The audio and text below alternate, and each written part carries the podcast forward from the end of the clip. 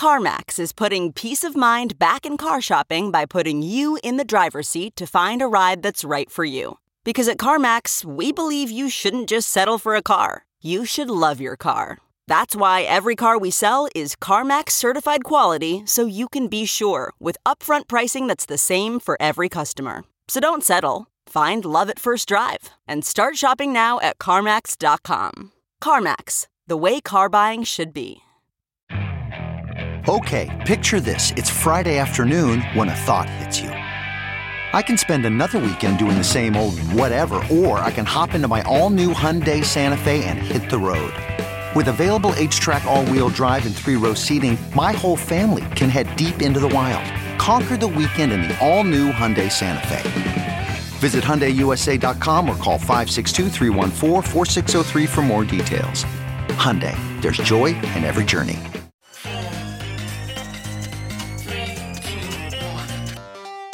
Welcome back to The Breakdown with me, NLW. It's a daily podcast on macro, Bitcoin, and the big picture power shifts remaking our world. The Breakdown is sponsored by Nexo.io, Arculus, and FTX, and produced and distributed by Coindesk. What's going on, guys? It is Wednesday, February 2nd, and today we are discussing whether India is heading towards crypto legalization. First, though, if you are enjoying the breakdown, go subscribe to it, give it a rating, give it a review, or if you want to dig deeper into the conversation with some really interesting thinkers, join the Breakers Discord.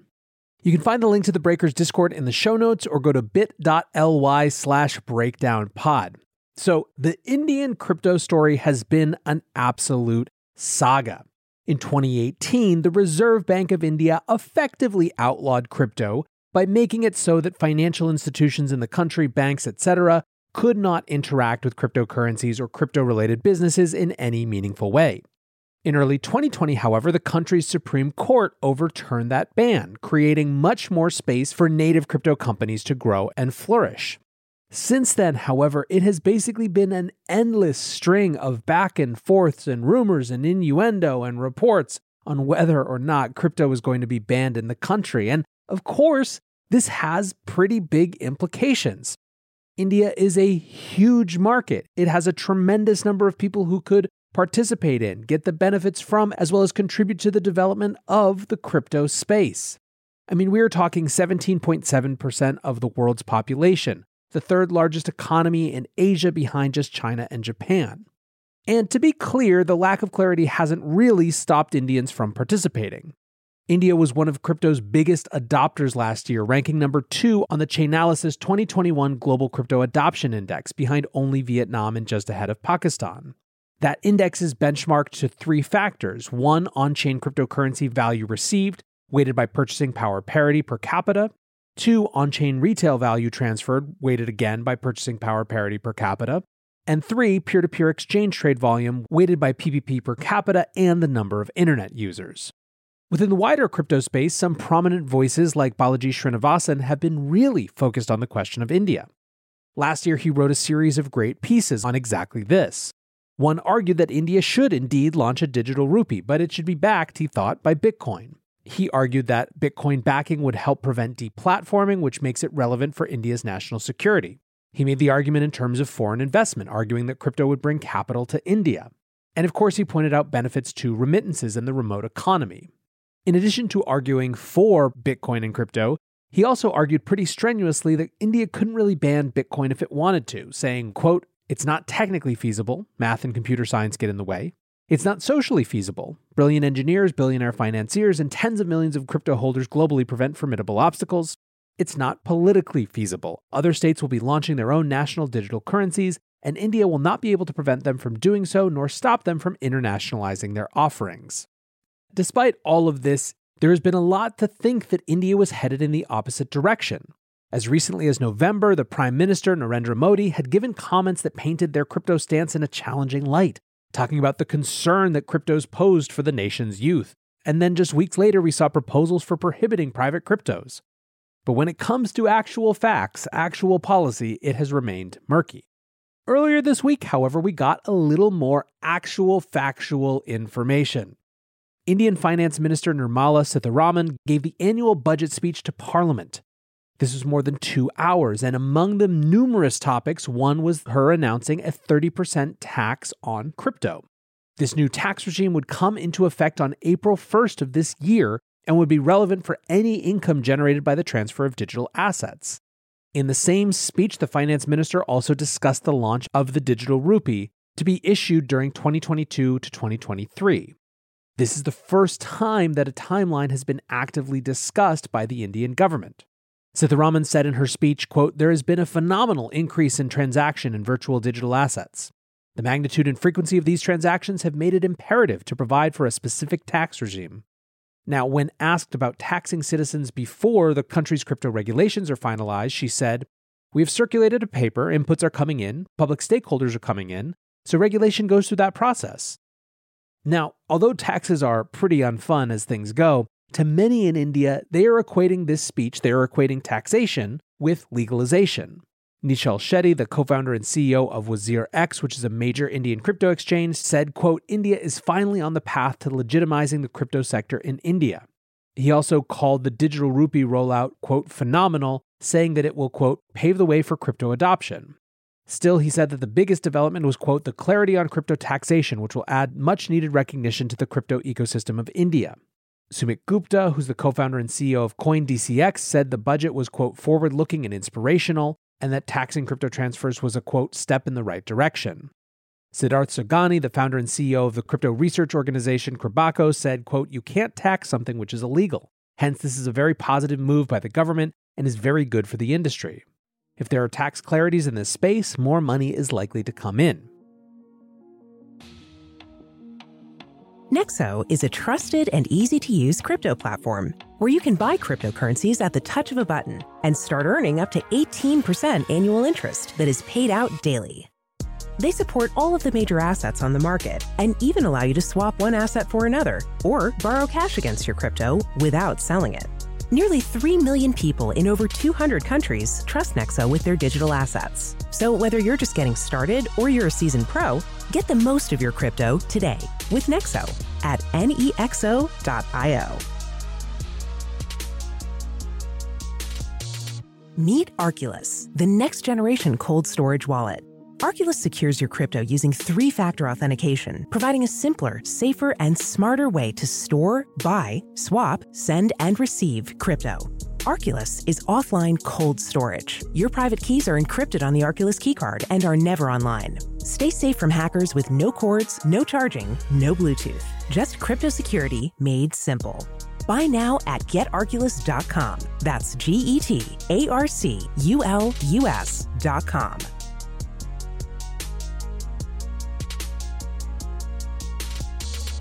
The breakdown is sponsored by FTX US. FTX US is the safe, regulated way to buy and sell Bitcoin and other digital assets, with up to 85% lower fees than competitors. There are no fixed minimum fees, no ACH transaction fees, and no withdrawal fees. One of the largest exchanges in the US, FTX US is also the only leading exchange that supports both Ethereum and Solana NFTs. When you trade NFTs on FTX, you pay no gas fees. Download the FTX app today and use referral code BREAKDOWN to support the show. Now, of course, not everyone in the country loved this speech. A former PM and congressional leader said, Today's budget speech was the most capitalist speech ever to be read by a finance minister. The word poor occurs only twice in paragraph 6, and we thank the finance minister for remembering that there are poor people in this country. People will reject this capitalist budget. Vivek Kaul, an Indian economic writer, said India's budget is high on vision, but what do the numbers tell us?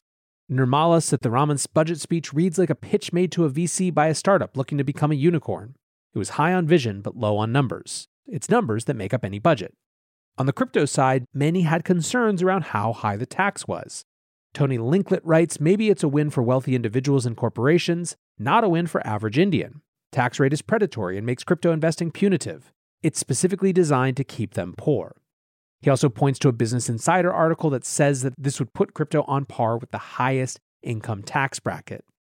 Balaji discussed it as well, saying India is legalizing crypto assets. There's significant fine print, especially around tax, but overall, this is a win. The speech is bigger than crypto, however. If you read it, you get the unmistakable impression that India is more tech savvy than many realize. Digital universities, drone farms, telemedicine, open source, embraced and understood at the highest level. It's a bizarre experience to see a national politician who is conversant with technology and can calmly describe its benefits to the public as part of a dry budget speech. It shouldn't be bizarre, but it is. Ultimately, the main sentiment that I saw was summed up by Crypto India on Twitter from 10 year jail imprisonment to 30% crypto tax. That's progressive. So, what are some wrap up thoughts here? Well, one, it's a win for the Indian crypto community. At least it certainly appears so. While there were some who in the immediate term were saying that this doesn't amount to legalization, the Indian government has seemed to confirm that it does. In a clarifying interview with Bloomberg, the finance secretary said cryptos are in a gray area. It is not illegal to buy and sell crypto. We have now put in a taxation framework that treats crypto assets the same way we treat winnings from horse races or from bets and other speculative transactions. Two, I think this is a win for the broader crypto community in terms of having the talent in that 17.7% of the world's population be able to contribute actively to this space. Three, I do agree that this tax rate is really high, and I hope that the community in India can dig in and fight for crypto to be treated more like any other asset. Four, there is some seriously interesting non alignment game theory here. If China and the US are pushing the world into a choice of monetary and financial affiliation, what do you do? What's the value in that circumstance of a neutral currency regime? Right now, that may be a mostly theoretical question, but it could get a lot more interesting in the decade to come. Speaking of that, I wanted to close this episode today giving a little more color to a situation I've mentioned but not gone deep on that relates to another country with a big stake in how the global currency order shakes out. So, we talked last month about the Russian central bank arguing for a full ban on crypto. And I also shared that pretty soon thereafter, news was that the Putin camp was not for that position. Well, last week, a Russian news agency, RBK, reported that the government plans to have regulations for crypto in place by the end of the year. They have seen a roadmap that's signed by the deputy chair of the government that includes KYC AML, defining exchange regulatory status, creating a supervisory body to oversee, and penalties for noncompliance. And apparently, this has lots of buy in. The plan was drafted by a working group that included the Ministry of Finance, the Ministry of Economic Development, the General Prosecutor's Office, the Federal Tax Service, the Ministry for Digital Development, the Federal Security Service, and the Ministry of the Interior, and the only dissenting voice was the Bank of Russia. Another report leaked from the Kremlin also had an estimate of how much crypto Russians hold. That report puts it at 16.5 trillion rubles, or 214 billion, which would be about 12% of all crypto. It would also make it one third the market cap of Russia's benchmark stock exchange. They say this is held by 17 million Russians and that 500k developers in the country are working in related industries. If all of that's true, it makes sense why they would want to tax the thing, not ban it. Namcios, a reporter at Bitcoin Magazine, says Bitcoin game theory is playing out. The network's incentives are doing their work. Putin knows that he can't afford to ban Bitcoin or Bitcoin mining. No one can. Welcome it or be left behind. Charles Edwards says Russia is now actively supporting the adoption of crypto. US threats of banning Russia from SWIFT and other centralized payment infrastructure drives this. Not saying this is right or wrong, but the game theory dictates massive upside for Bitcoin. Some other commenters are skeptical of that number, that 214 billion number, that 12% of all crypto adoption. Alex Gladstein writes 11% of the entire world cryptocurrency market cap would be a shockingly high number for a country with barely 2% of the world population. Either way, an admission, just like the Cuban statement in September, that they are taking this seriously. Nicole Dobro followed up saying Russia bluffing about their Bitcoin holding is kind of a big deal. Game theory just got exponentially more interesting. So, there you have it, some really interesting developments in what I think is, and I've said a couple times now, is going to be one of the key themes of this year the relationship between governments and crypto. I'm certainly excited to see this progress in India, and I hope that they can keep this momentum through the rest of the process of defining crypto regulations in the country.